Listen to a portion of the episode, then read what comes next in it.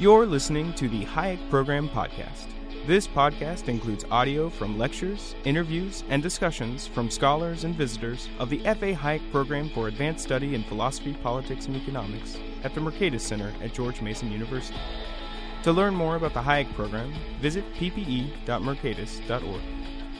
Hello, I am Dr. Virgil Henry Storr. It's February 26th, and I have the pleasure of having a conversation with Dr. Emily Chamlee Wright, who is the provost and dean of the college at Washington College in Eastern Shore, Maryland. I should also get on the record that Emily is a very good friend, that I've known her for over 20 years now, that she's the reason that I decided to become an economist. She's the reason that I decided to come to graduate school at George Mason University. She's the reason that I decided to study with Don Lavoie. She's the reason why I just focus my research on the relationship between culture and economic activity. She's the reason that I got interested in looking at post-disaster recovery stuff, and we've done, uh, you know, over a dozen things together, uh, including you know academic articles and book chapters and the like. And so we've developed something of a shorthand. So I'll try to not um, use any shorthand today and and um, spell things out. But so I guess how about we begin at the beginning? You have a long history with George Mason University. You started out here as an undergraduate. Would you undergraduate? Would you tell me about your time here as an undergraduate? What George Mason was like? I will. First, I want to say thank you, and uh, and it's a privilege and an honor to be interviewed by you. Um, I'll probably end up saying more about that as we continue our conversation. Uh, I came to George Mason University as a business major, and that was my plan because I was I was very interested in the performing arts and really connected with the performing arts scene in Washington D.C. and didn't want to uh, disconnect uh, from those uh, from those relationships. So I wanted to be close enough. So I came to Mason, and I thought it was very practical to study business, so I could then have a business acumen as I built a career in the performing arts. And I took uh, Jim Bennett's econ uh, introductory micro theory, and he terrified me. Uh, and and just out of sheer sheer terror, I worked really hard, and I did uh, pretty darn well in that first course. And I continued on, and I and I took uh, the the sequence, the micro macro sequence at the in, intermediate level, and that included uh, a course with Don Boudreaux, and I was just hooked. I loved econ by then, and uh, I was real excited. And I said, "Well, what what's the next course I get to take?" And uh, my business uh, major advisor said, "Well, no, you're done. Uh, you don't need to take any more econ, but you do need to take more accounting and finance." And I it, and it just sent a, a cold, cold um, shiver through through my heart because I hated uh, accounting, and I and I was really sad that I didn't get to take more econ. And I thought that should be a sign of something. And so um, I thought about it, and I and I uh, shifted gears to economics. And that's when I got to take Karen Vaughn's Austrian course, and uh, and finally I got to take Don Lavoie's uh, comparative economic systems course, and it was on the first day of that class, I can still remember it.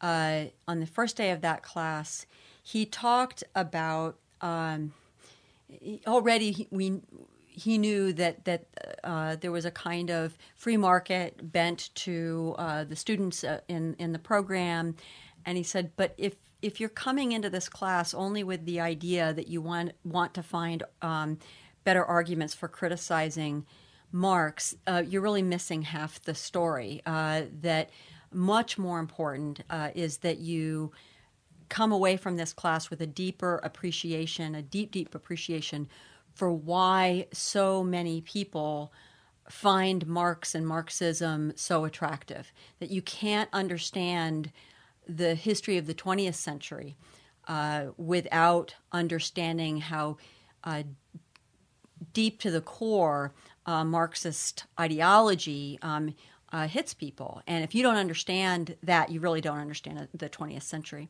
And that was the first thing that really just caught my attention that this guy was the real deal, right? A real scholar.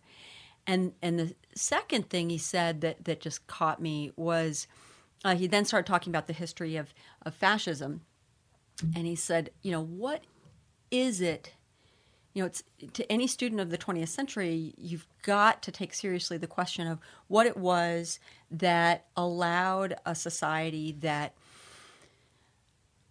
was the source of some of the most sophisticated philosophy, some of the best science and engineering, uh, you know, so much of the most beautiful and sublime music. What allowed that society to systematically murder six million of its own people? And that was like, you know, you, you take a step back. And before you could even catch your breath, he said, and as economic students of this period, it is your duty to understand what economics has to do with this, the answer to that question. What is it about the economic system that was in place that contributed to the con- contributed to the systematic murder of six million people? And literally, that moment, I was hooked. And I remember that night, I stayed up all night. I didn't sleep at all. And I remember the one question that kept going through my head. I, I, I said, What do you, I want to do that. I want I want to have a command and understanding of economic systems like like he does, like Lavoie does. And I want to be able to teach it because that's sparking the imagination in in uh, young people's minds. And I want to be able to do it. On top of all that, I want to be able to do it as good as he does it. And the next thought was, well, that means you're going to have to get your PhD in economics. And I that was the moment I, I decided that that's what I was going to do. So I want to. I, I absolutely want to talk more about Don. Don is a shared mentor of uh, Emily and and mine. That, but I want to ask you, sort of ask you to go back a little bit more. You talked about uh, taking a few econ courses and wanting to take increasingly more econ courses. What was it about economics that was attractive, even early on, before the Austrian economics, before the Don's recognition of the importance of understanding how certain yeah, economic systems it, work and it, what have you. It definitely was the the the clarification of thinking uh, that that once seen through the economic lens, so much that sounded complicated or misguided or stupid suddenly made sense. I could suddenly make sense of a lot of things like public policy that didn't make any sense whatsoever once you understood it from the standpoint of the incentives on the ground, it did it did make sense. That was just marvelously clarifying, and so that it was it was the elegance of of explanation that attracted me the most. It it, it, it first especially. And then the then you mentioned though that the then it was sort of after those uh, first set of courses, then it was Austrian and it was comparative economic systems. And so was that was that a different kind of economics than you were learning in the first set of courses? Was there something special or not special about that? I asked that because you've gone on to become an Austrian economist, president of the you know Society for the Development of Austrian Economics, and what have you. And so what was it? Yeah, that's a great question because um, it and it's, and it's, still with me. I still love the elegance and of of a good, clean, clear economic explanation. Cuts through, uh, you know, all of all of the um, messiness. Uh, and I, I still hold that um, uh, very close. But um, what it allows you to do, I think that, that there's a kind of uh, maturation process that happens uh, when you move, when you embrace the economic way of thinking. I think that that allows you the confidence. Um, the intellectual confidence to then uh, venture out into messier and messier environments um, the the human world, the social world, is very messy, and it doesn't always conform to what uh, the standard economic theory would predict. And rather than uh, running away or or um, in a knee jerk fashion defending the economic perspective, I really wanted to venture into those territories.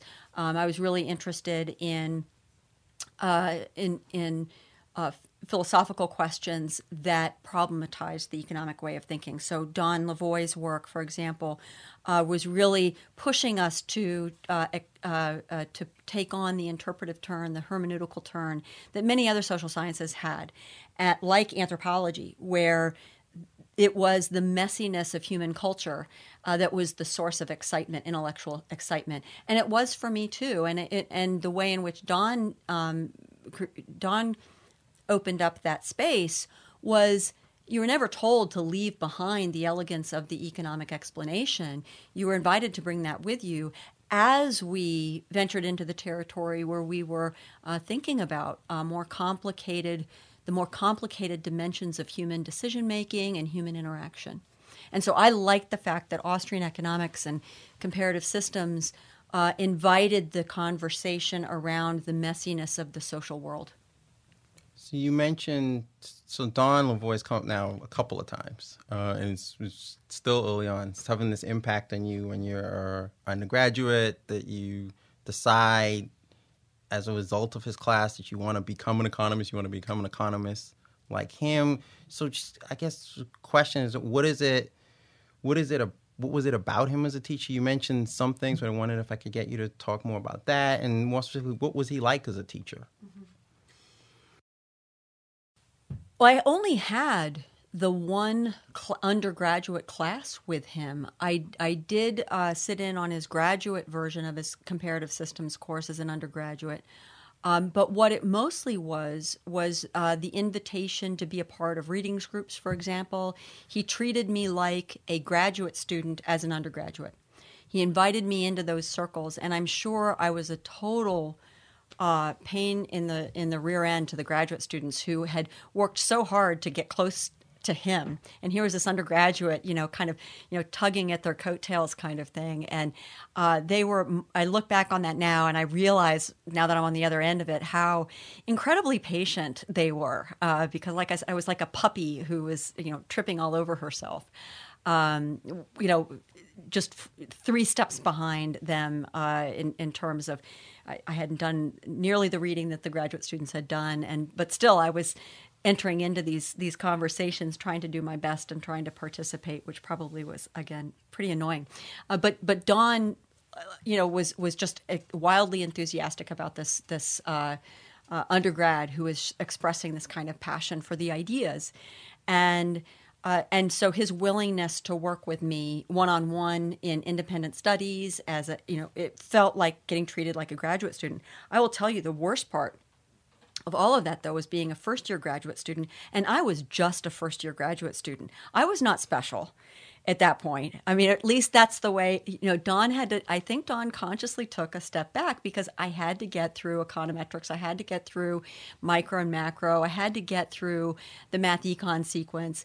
And that, you know, and it's like he needed to figure out whether or not I was going to be around for the second year, and a lot of a lot of people weren't around for the second year, and so he he did take a step back in that first year, and I kind of got what he was doing that I needed to bond with my cohort and and and bond over the common experience that all graduate students go through in their first their first year, and it's decidedly non Austrian, or at least it was at the time uh, and and it was pretty standard uh, the approach that was taken, and I think that that was a, a kind of are you going to make it in the discipline uh, test year, uh, but I did, and and I did come back for that second year, and, and the world opened back up to me again, and I did get to start taking uh, courses uh, again with Jack High. I had taken some with him as an undergrad, and I got to take more courses with Jack and, and Don and Karen, and that and and and Dick Wagner, and that that opened up those doors again intellectually, and so I got to breathe and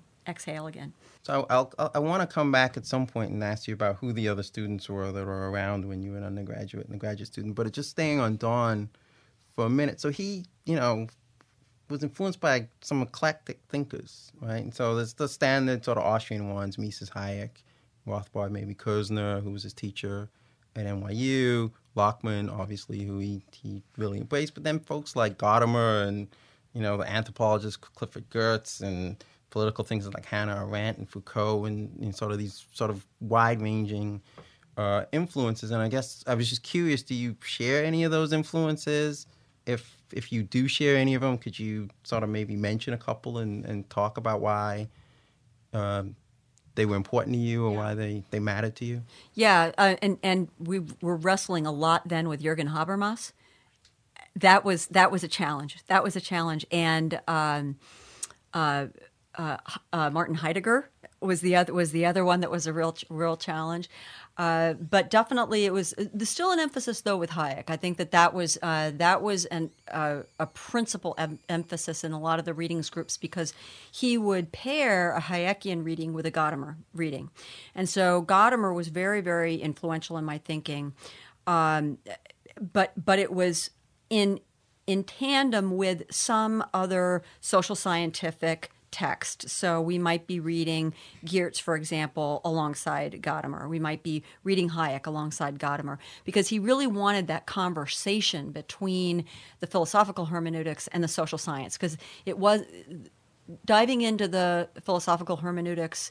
I think for him, and at least I took it this way, was not an end in and of itself. It was to make our science better, was to make uh, economics better.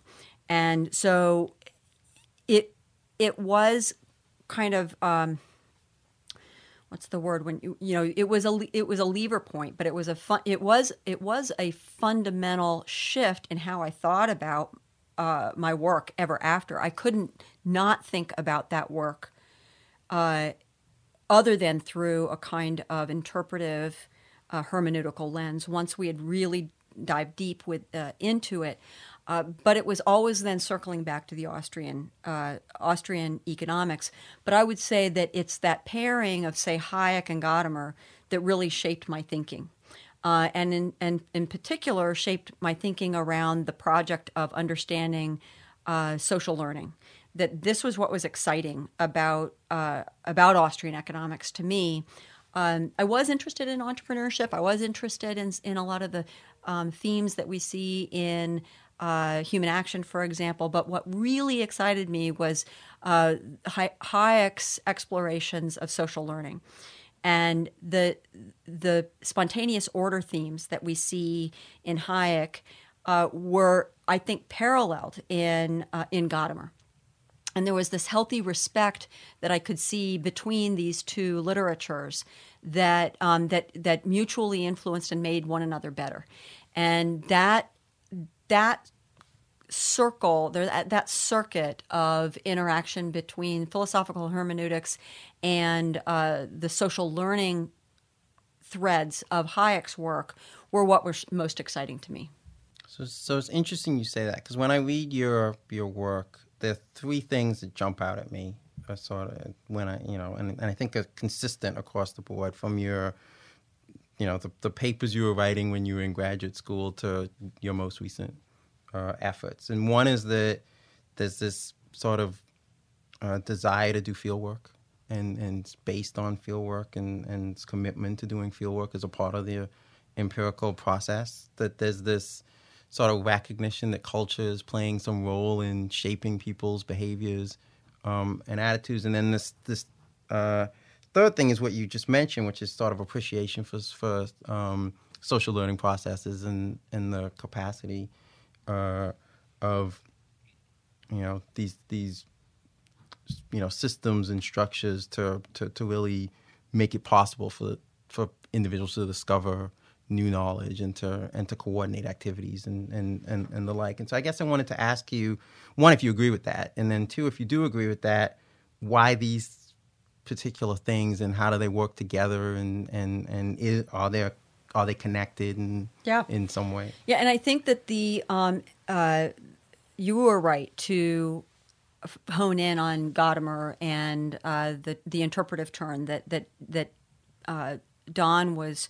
Uh, really trying to emphasize with his students because I think that thread is common throughout these three things. So, um, if we want to really understand uh, human decision making, uh, if we want to have an economics that's an economics of meaning, where we're really taking seriously the plans and purposes of individuals, uh, really taking seriously the, ex- the the role that their expectations play in their action. If we want to take seriously the pathways of learning that are generated from those actions and how that feeds into a kind, a kind of uh, the, the kind of endogenous sources of change that Austrians are uh, so good at identifying that that we don't boil down to a place of static equilibrium. We are constantly in the process of generating internally a source of uh, sources of change. So much of those sources of change are the learning that happens uh, as we engage in, in, in meaningful acts. And so, if we want to understand all of that, we've got to understand what are the interpretive frames that uh, frameworks that that decision makers are bringing to the task of of uh, making a decision, developing and executing a plan, and that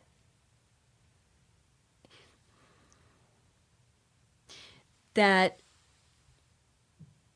interpretive component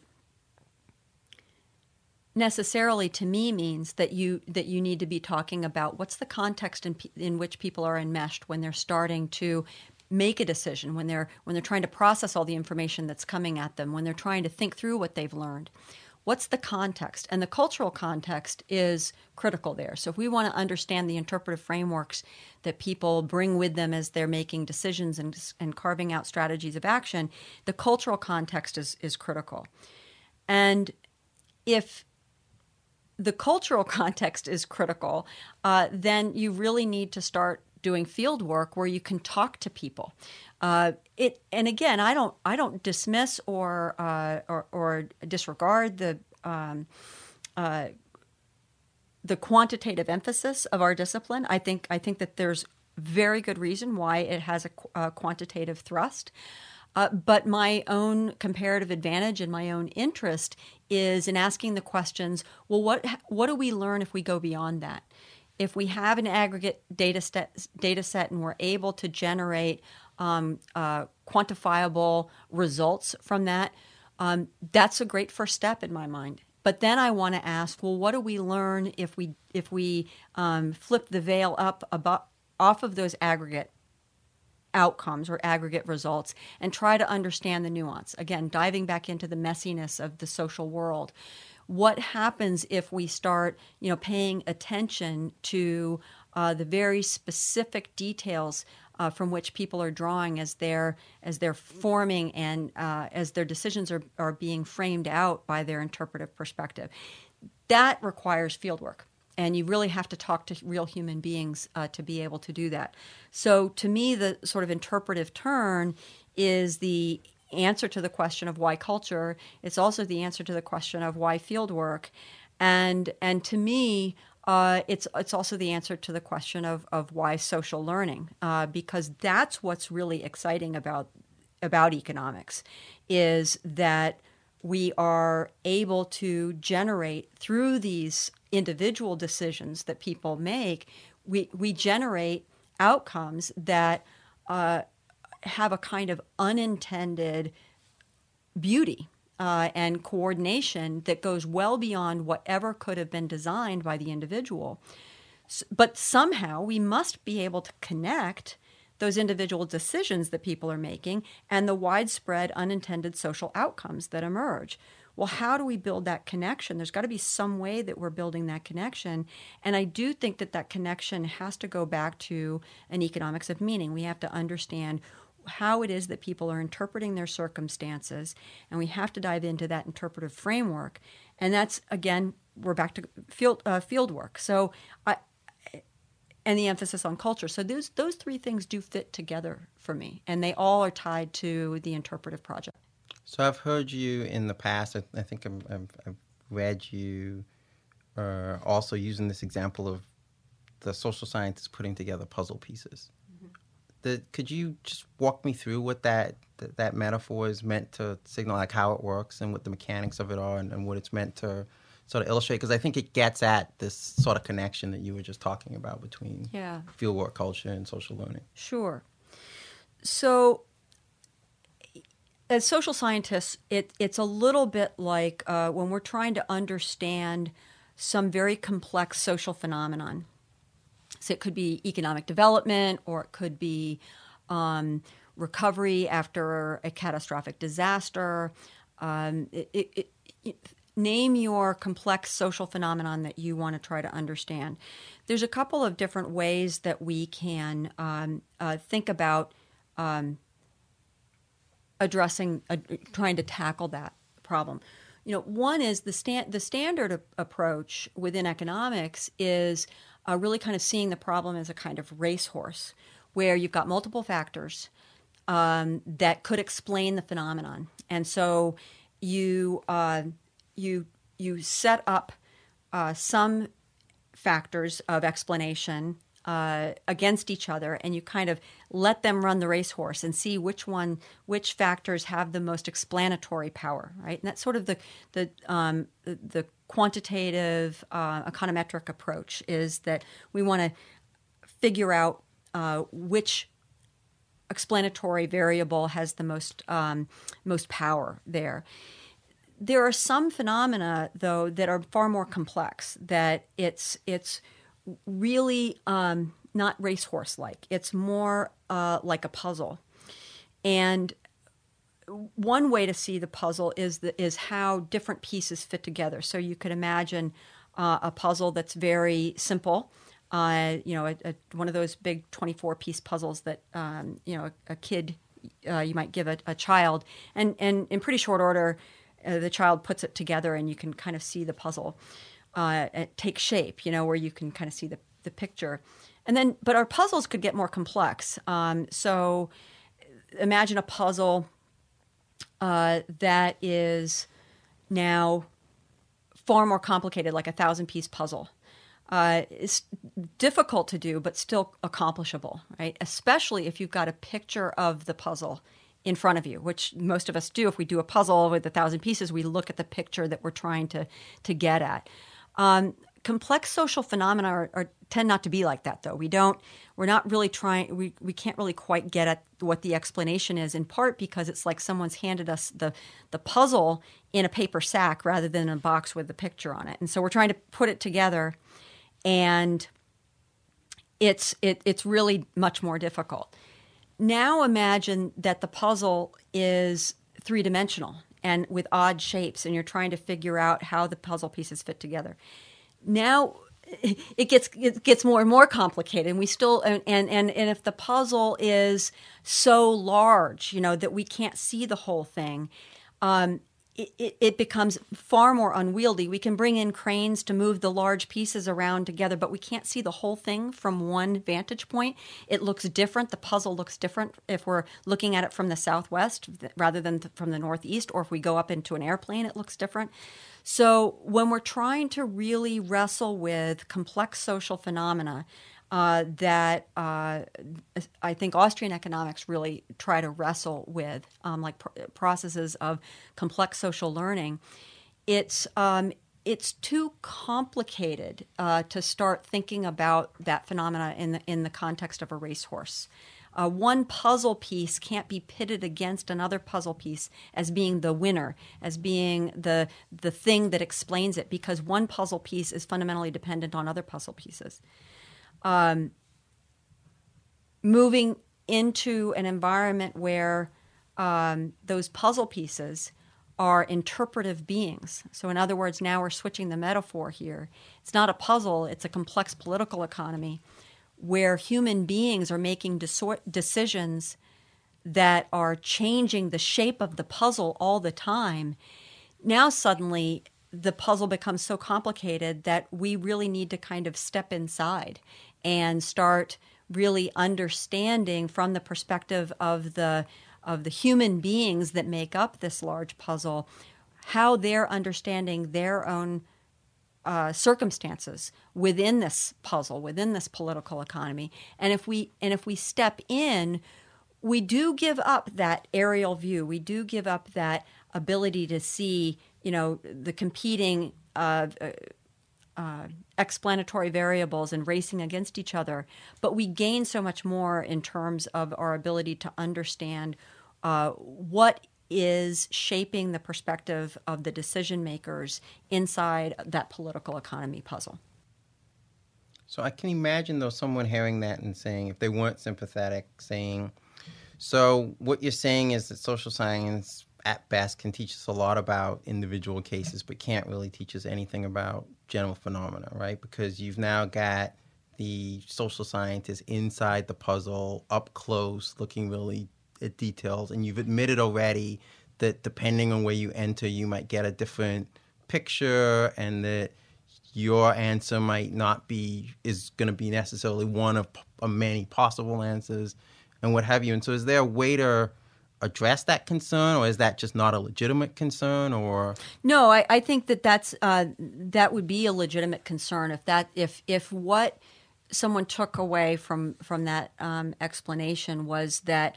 Um, it's only about the investigator getting inside and up close to the phenomenon that she's trying to understand. I think that would be problematic, right?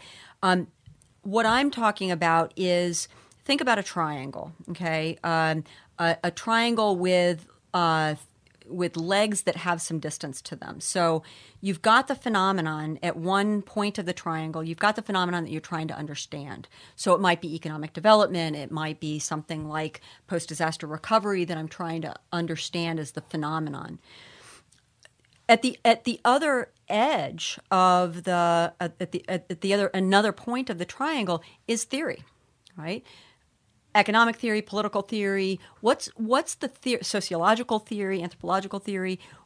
What theoretical perspective uh, we have is the starting point that enables us to start asking the right, uh, start asking good questions, right?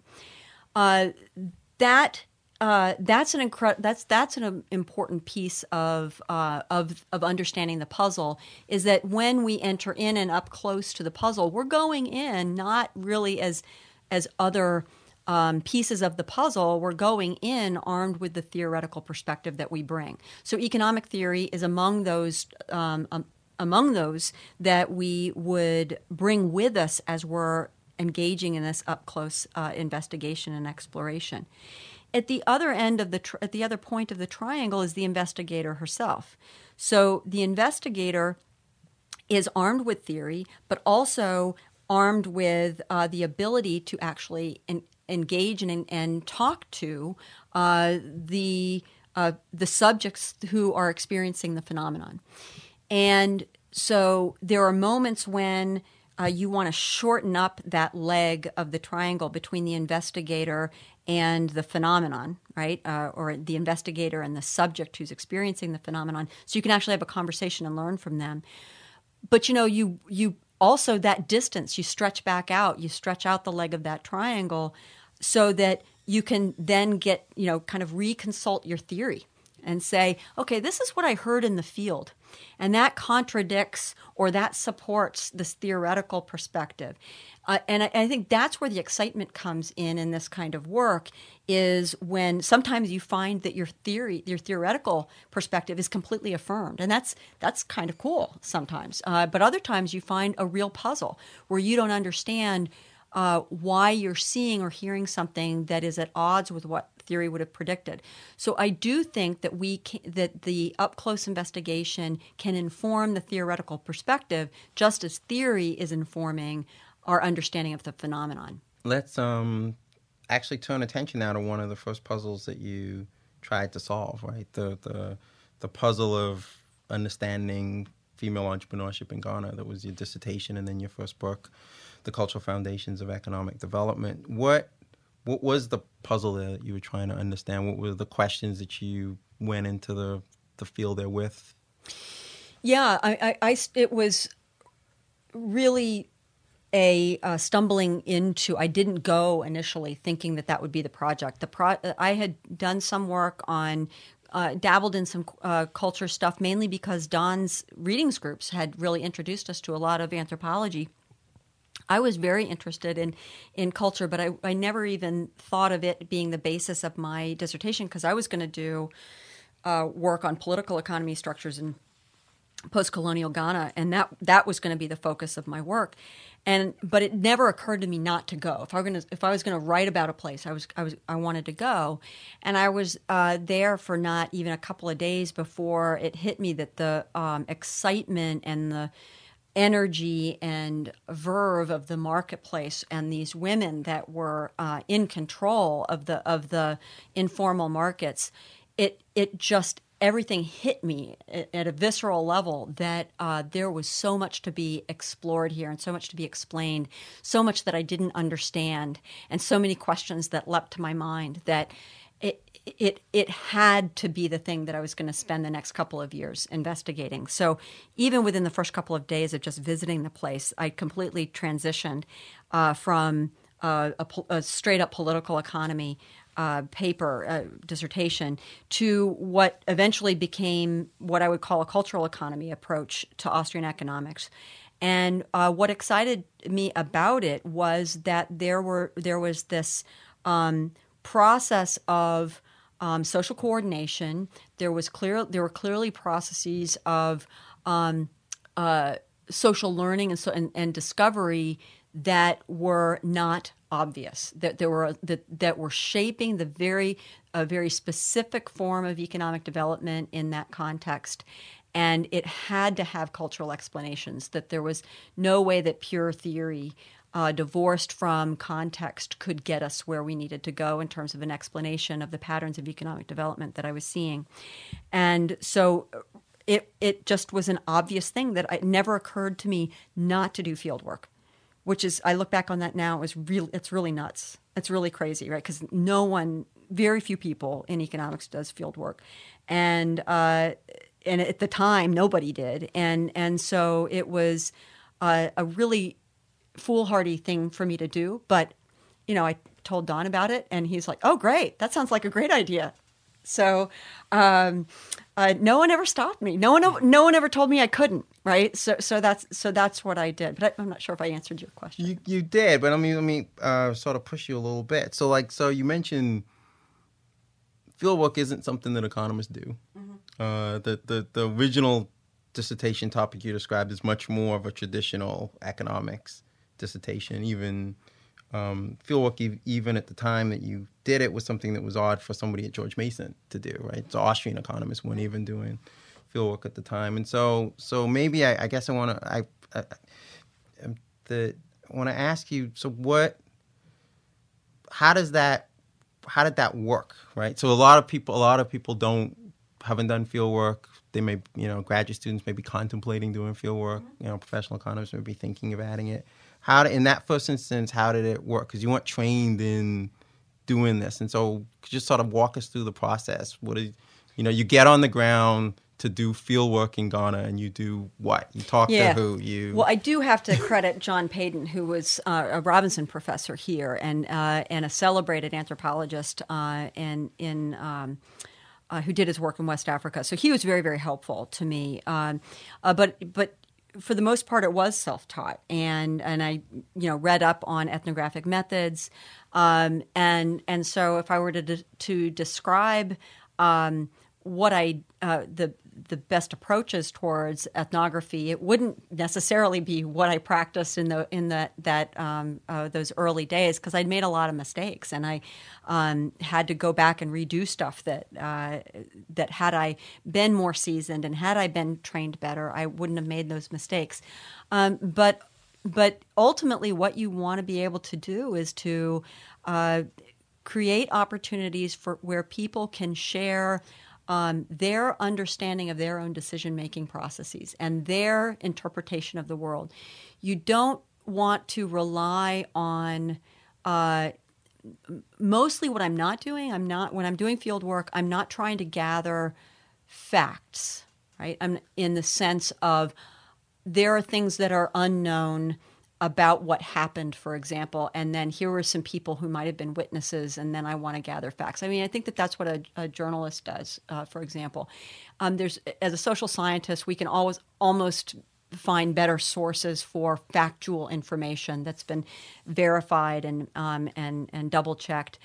So the value of talking to people is almost always not about gathering the facts as much as uh, gathering an understanding of uh, the different perspectives that are shaping their decision making, um, gathering an understanding of the different narratives that are shaping a social context. So the same phenomenon.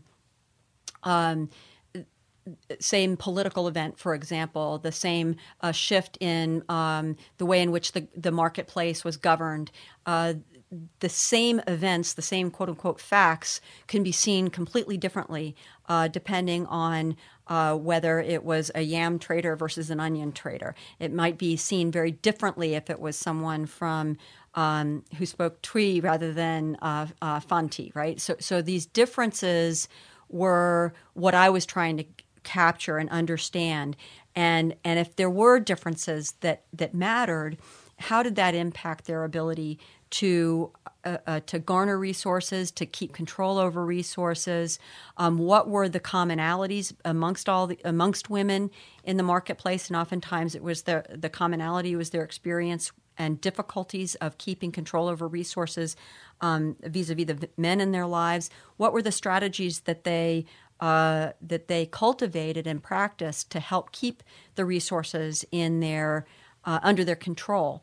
And those were the kinds of things that I was after and trying to understand what were the norms that when they did develop those um, structures for rotating credit uh, savings organizations, for example, what were the norms that governed those those uh, um, institutions? What what were the soft practices as well as the hard articulated rules? What were the soft practices uh, that uh, women would deploy when they ran into trouble.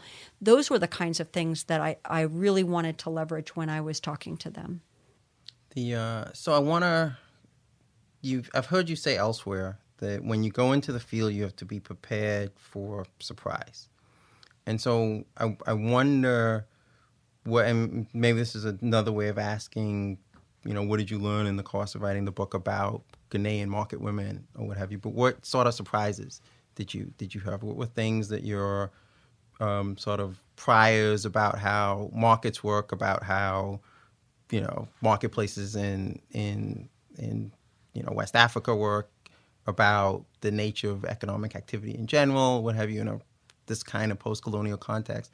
What sort what what sort of priors and uh, that you had about those things turned out to just not be yeah, I, or right and i and i think that this also uh, uh, will um, uh, reveal a, a, real naivete. I mean, I have to remember that w- when I was doing this work, I was like like 24 years old, right? And and so uh, you know, pretty limited experience in in, in the uh, broader world. Uh, but my assumptions going in were uh, that this was a context in which you, you were in a poor country. Let's start from there and that given that it was a and it was a country where a context where women uh, did not have uh, a lot in the way of political rights and um, social freedoms that I enjoy, uh, that I grew up enjoying. And my assumptions, I think my priors going in, probably not fully articulated, but I think my priors going in was that uh, here would be uh, a, a, context in which uh, women uh, would not have much agency. And that I think was one of the things that was so shocking when I when I saw the the um, uh, the vitality of the of the informal marketplace. I think that's one of the things that shocked me out of that. Right? Is that is that okay? There you know there's a lot of things to criticize uh, uh, in terms of of social critique around the status of women in this context, but these are women that are very much in charge of this environment, and this is their space. And literally, men would have to ask permission uh, to uh, be able to operate within that space and and and oftentimes they wouldn't even be gained they wouldn't be granted permission to operate within that space and they knew their boundaries and it was where the the um, there was a power hierarchy embedded within the informal market, and there was far more agency uh, and social power than I understood there to be uh, initially, and that. Um, and that was that would certainly not have surprised anybody who grew up in that context, but it sure surprised me, right? Um, and and it was one of the and, and also it's important to know that in those um, you know that was the the late 80s early 90s and so so it was the height of uh, for me feminist critiques of social structures. And so i, I saw oppression everywhere right? Uh, and uh, and and there again there was a lot to criticize. But at the same time i think it was humbling to me to recognize how much uh, power and agency was in the hands of women because they seized it, they grabbed it, and and under very very difficult circumstances, and that that was humbling to have that awakening. So your next time in the field, if I'm not mistaken, is when you end up in Zimbabwe, mm-hmm. and you're. So what? It, what was that about? What did you go go there to try to study sure. or understand, and what did you end up? Sure. Um, I mean, you know, doing? again, when you're a when you're a, a faculty member at a small liberal arts college, you learn how to be to take advantage of opportunities when they present themselves to you. We did not, as a college, have a study abroad program in Ghana, but we did have one in Zimbabwe. So I led the study abroad program in Zimbabwe and uh, brought 25 students with me from uh, colleges in the Midwest uh, with me, and it was it was uh, one of the two uh, most incredible teaching experiences of my life. It was it was. Um, uh, really really transformational because it was that um, engaged teaching and learning that that happens beyond the traditional classroom that is uh, was full bore. And there's nothing like being in country with uh, with a group of students uh, and and and doing this kind of uh, engaged discovery work collaboratively with students where you didn't know from one day to the next what you were going to discover. And so the the work I was doing with students felt in one way like a certain kind of field work, uh, but it did by proximity. It allowed me to be uh, there, and I could do while I was teaching. I was also uh, doing more research in the marketplace, uh, and and again, this was an area where women were dominant, but it was a very different culture. This was. Um, uh, uh Shona culture, which was instead of being matriarchal like the Akan were are in West Africa and, and Ghana, uh, this was a uh, patriarchal uh, community. And women were still dominant in the marketplace, but they had very different inheritance structures. They had very different property relations, very different rules around the family purse. And so that really was allowing me to triangulate between you know my own context of what I understand as uh, market engagement in from a Western perspective, introduced to what that looked like, what markets looked like in West Africa. Um, there was so much that was different, but I wasn't quite sure just with that one case what was uh, West African versus African generally, uh, what was um, uh, a particular tribal um, expression of market exchange it would be different in and so what it allowed me to do in uh, zimbabwe was to really triangulate and to understand better what things i had observed were sub-saharan african versus west african. And because the things that i observed in, in south africa and in or southern africa were just really quite different. And so that was very helpful to me as a scholar. Um, it was um, it was a clear sign that I was not going to become a West African specialist, and that was okay with me because it was really more the the, the broader themes of culture and economics that I was interested in. Uh, so I saw it as an opportunity uh, to really develop a more a, a, better diversity of my understanding of what was going on in terms of culture and economics by having a different example. That's I, I learned more by by going to a different place. So I want to ask you.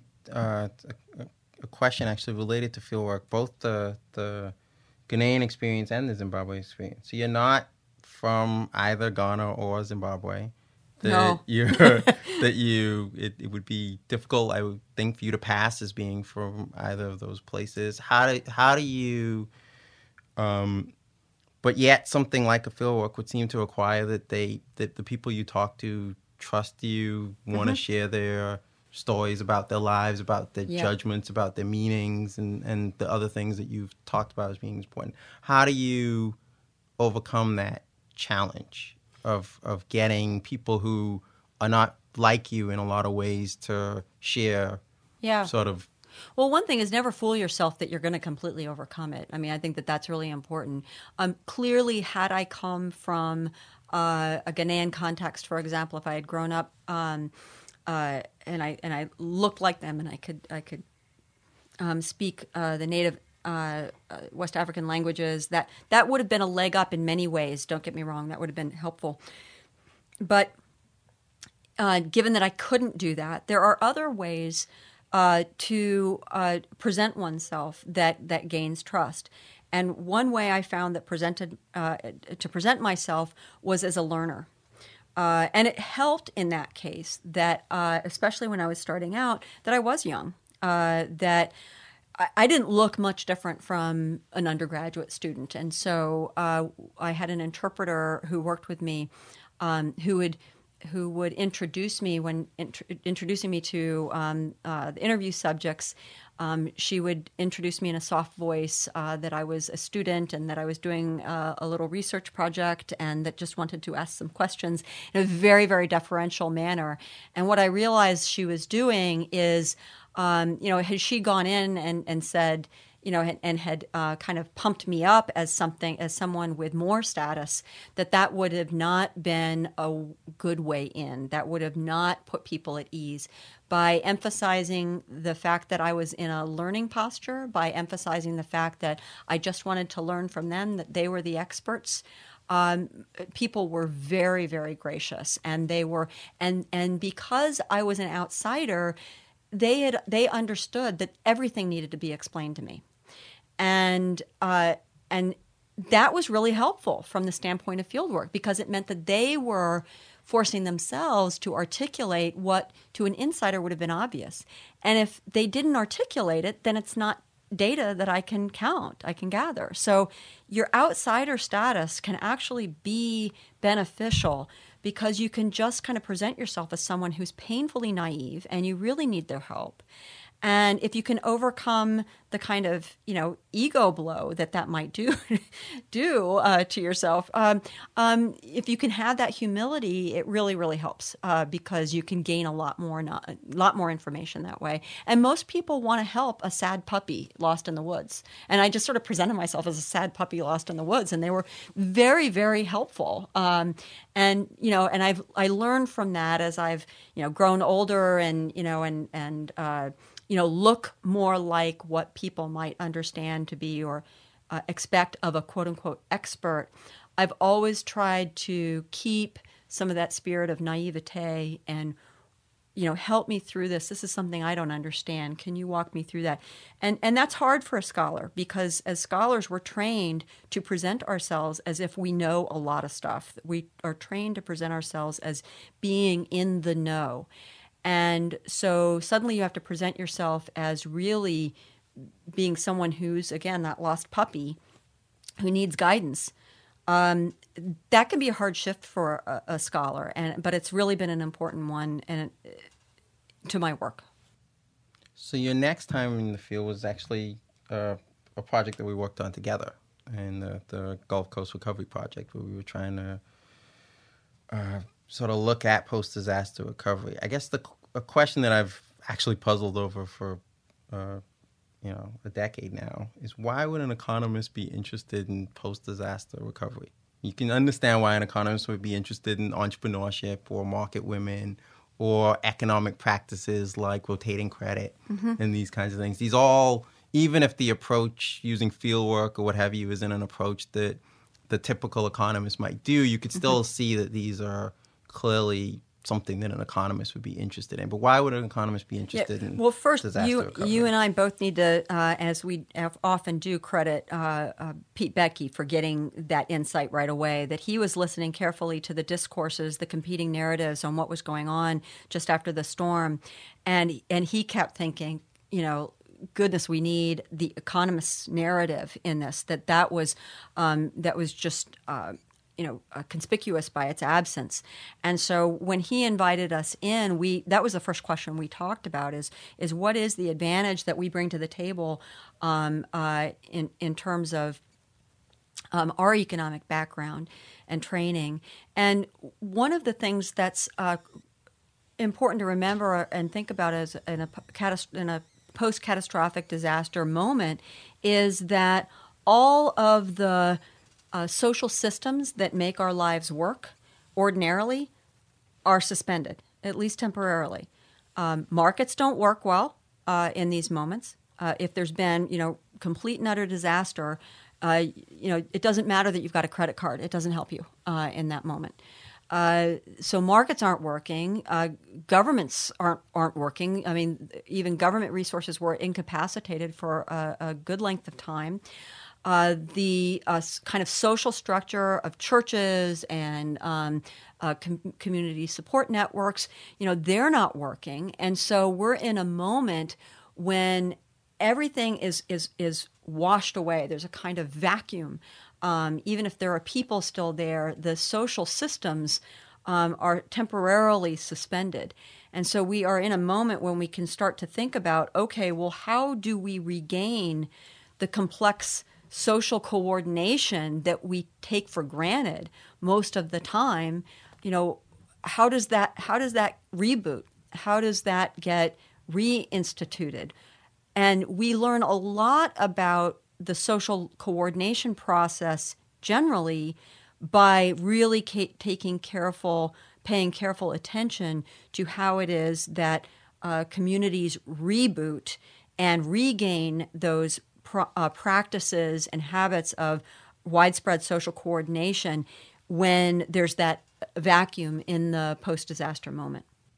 So let me ask you about a couple of those communities that we spent some time in. The the one, the Vietnamese American community around the Mary Queen of Vietnam Church. Could you just talk some about that community and, and, and maybe spend some time talking about Father Vien and who he was, what role he played in Sure. The uh, New Orleans East community uh, had, uh, pr- prior to Hurricane Katrina, approximately 4,000 uh, residents within a one mile radius of the church, uh, the Mary Queen of Vietnam Catholic Church and that uh, and almost everybody in the community was a member of that church. And Father Vien was the head pastor at the time.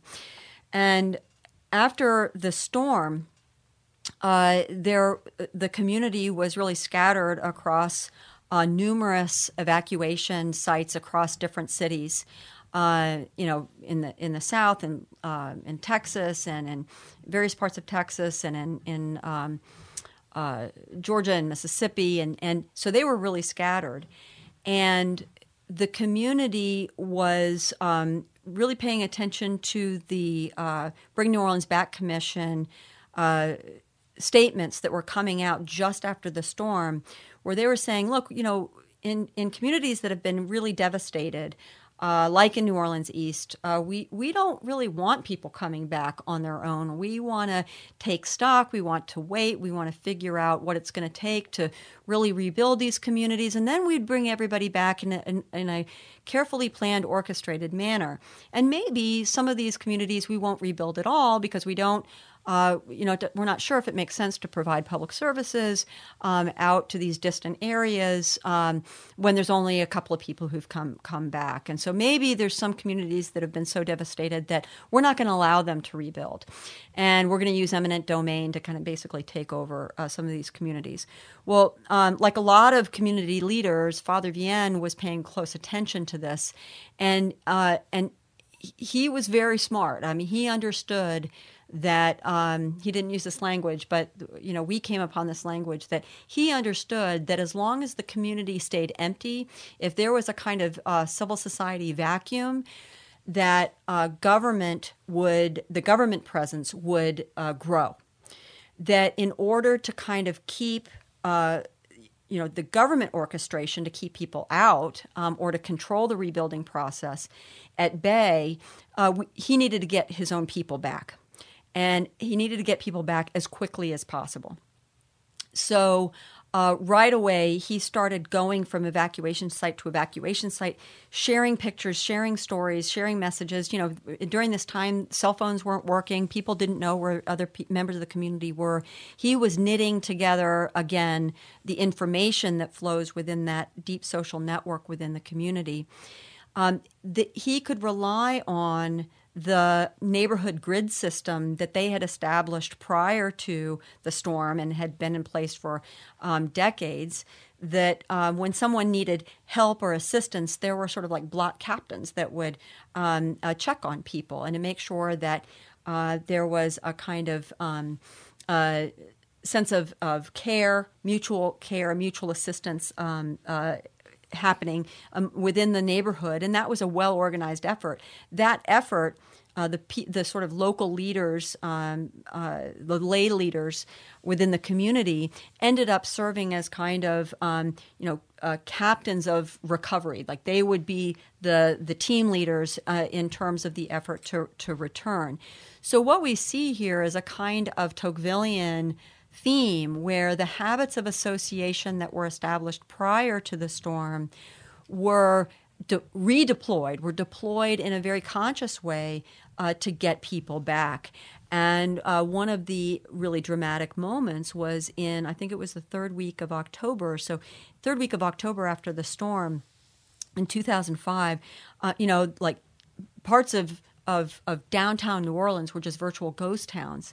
And in that moment, they had uh, they had gotten the word out that there would be mass would be held uh, on that day, and there were um, several thousand people who came back for that uh, church service, and a lot of them couldn't stay. They they just drove in and then went back out. But they but they they uh, took Father Vianney at his word that you show up and you come and we we reconnect as a community together. It was an opportunity to reconnect. It was an opportunity to share information. It was an opportunity to orchestrate and plan their eventual return. But the most important thing is it showed a presence they they took pictures, they took video, they made it very very public that this community was a community that was capable of mobilizing and returning. This was a very powerful political statement to anyone who had a mind to not letting this community come back. And he used language that was reminiscent of, you know, of um, uh, Tiananmen Square, where it was you know, are they going to bring in the bulldozers and tear down this place? You know, I don't think so. We will line up all these people in front of the church, and and if they want to bring their bulldozers in, we're going to be, bring the cameras in. And so that threat back to say we will use this kind of imagery uh, to our advantage to keep you out was a very clear signal uh, that they were not going to allow their civil society to be occupied by anyone other than them. And, and that was uh, that was the start of a, a very successful re- rebound and recovery. The, so let me ask you about another sort of leader that, that proved to be pretty important, Doris Voitier. Do you remember her story? Can you? Yeah, uh, Doris Voitier was um, uh, the uh, superintendent of the St. Bernard Parish uh, school system, and her story there's so there's so many threads that I that um, uh, are are remarkable here. One that I won't do justice is the leadership role she played in the storm itself in making sure that people were safe. She stayed behind because she knew that there were people uh, who were vulnerable, who who wouldn't have been able to get out. A lot of them who were physically disabled in some way or another. Uh, that she knew that the um, school was going to be the, their shelter of last resort, and she was going to be there with them. And uh, that was a harrowing experience uh, as a wall of water. Uh, came in down from the Ninth Ward after the levee breach. Uh, St. Bernard is um, uh, southeast of that region, and it and it surrounded by water on three sides. And they were, and so uh, they not only had the flood damage uh, that was long term, but there was the surge effect of uh, the wall of water that came their way. Um, in the entire parish or county, um, there were only four buildings that weren't uh, uh completely flooded. So out of an entire um, region, you know, only four buildings that weren't, and this this uh, community was devastated. And her uh, thought immediately was what we really need to make sure of is that we get our first responders back. So we need our firefighters, our police. We got to get them back. And you know, a lot of those folks have families, and they are going to need to bring their families. And so we're going to need a place to um, uh, educate their kids and, and get their kids back in school. So uh, in a very makeshift way, uh, you know, on a on a kind of promise and a handshake, uh, they uh, uh, you know, found temporary buildings and, and, and got them sent in and, uh, and, and put up a, a school, a makeshift school. And initially they thought that they were going to get, when they said, if you're going to come back, uh, you know, you need to register. Uh, and they thought they were going to get maybe 50 uh, kids uh, registering. And instead, it was like 750. Uh, that were registered, and it suddenly, uh, you know, was a a moment where this was more than just responding to um, the needs of the first responders. This was going to be a lever. Getting the school back up and running was going to be a lever that would uh, facilitate the return of the community as a whole. And it was a, a, tremendous lesson for all of us on the research team that these um, critical players, like a school, for example, a church in the case of Father Vien, uh, and the Mary Queen of Vietnam Church, that these critical players in communities can be the thing that tips the balance that allows people to come back, in part because it solves a logistical problem for them, but also in part because it sends a very powerful signal that resources are being mobilized such that normal life is going to eventually be able to be had in this post disaster environment. And so that that experience with uh, Mrs. Voitier was uh, very important to our learning about what was essential to overcome the collective action problem associated with a post disaster moment. So I so we've in in those two stories you you you, you talked and and and some of it may be that I led sorry I offered leading questions, but you talked about two leaders, mm-hmm. and so is the should the takeaway be that the way that you recover from a disaster is that you have a strong leader? Or is there some other takeaway that you should that we should come away with? How is it the communities yeah, recover from disasters? I and and I think that those leaders in particular would be the first to say um, uh, what, and I would agree that the um, the real takeaway is that uh, embedded within communities is tremendous capacity for recovery in a post-disaster environment, and that that goes to going circling back to the sort of lessons of Austrian economics. One of the you know what are we interested in? We're interested in patterns of social learning. So, for example, you know whether it's economic development or or uh, recovery in a post-disaster context, overcoming a collective action problem. These are examples of, of social learning and, and widespread social coordination.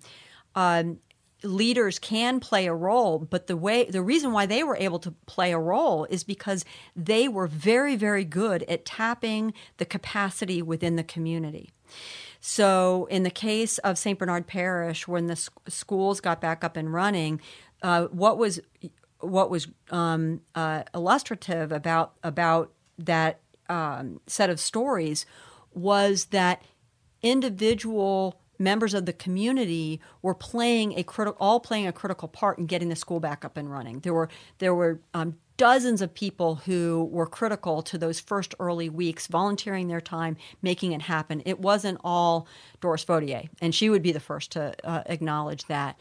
Um, Father Vien was tapping the capacity uh, the habits of association within that community, he understood where the kind of cultural levers were that would tip the balance and bring people home. He understood that um, he could leverage the um, the church's resources of the space so that he could bring people gathering back together to share um, to share resources, to share information, um, but he, what he was doing is he was tapping the capacity embedded within the, within the community, and and so I think that's really the lesson is that if we want to shape public policy around a, a successful post disaster recovery, what we should be geared gearing our public policy towards is finding ways to tap the capacity that's embedded within uh, in the community.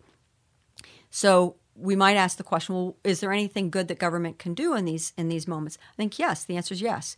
If the government can move the um, uh, the fallen trees or uh, houses that are in the middle that have been shifted off of their foundation and are now in the middle of the road uh, if they can get in quickly and move those so that people can get past can can use the road to get to their property that's a very simple example that shows that there's capacity in the person who wants to get to his house and fix it.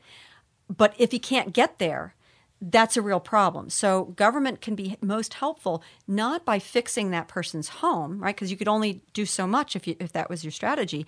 But if you can get the barriers out of the way, if you can get the roadblocks out of the way, you open up and tap the capacity within the uh, within the community. And similarly, if we think about some of the public policy that was in place, some of the public policy acted as barriers and and they put on brakes into uh, not allowing people to come back, uh, put, uh, having extended curfews that wouldn't allow people to return. Public policy that puts the brakes on the rec- on the recovery and allowing people to return who have the capacity to return, um, that's a real problem. So think about those public those those policies that stand in the way they're like the trees or the the houses that have been shifted into the middle of the road. No one can get past them. If we clear those out uh, we are doing a better job in terms of of uh, developing a post disaster environment that's going to generate very speedy recovery.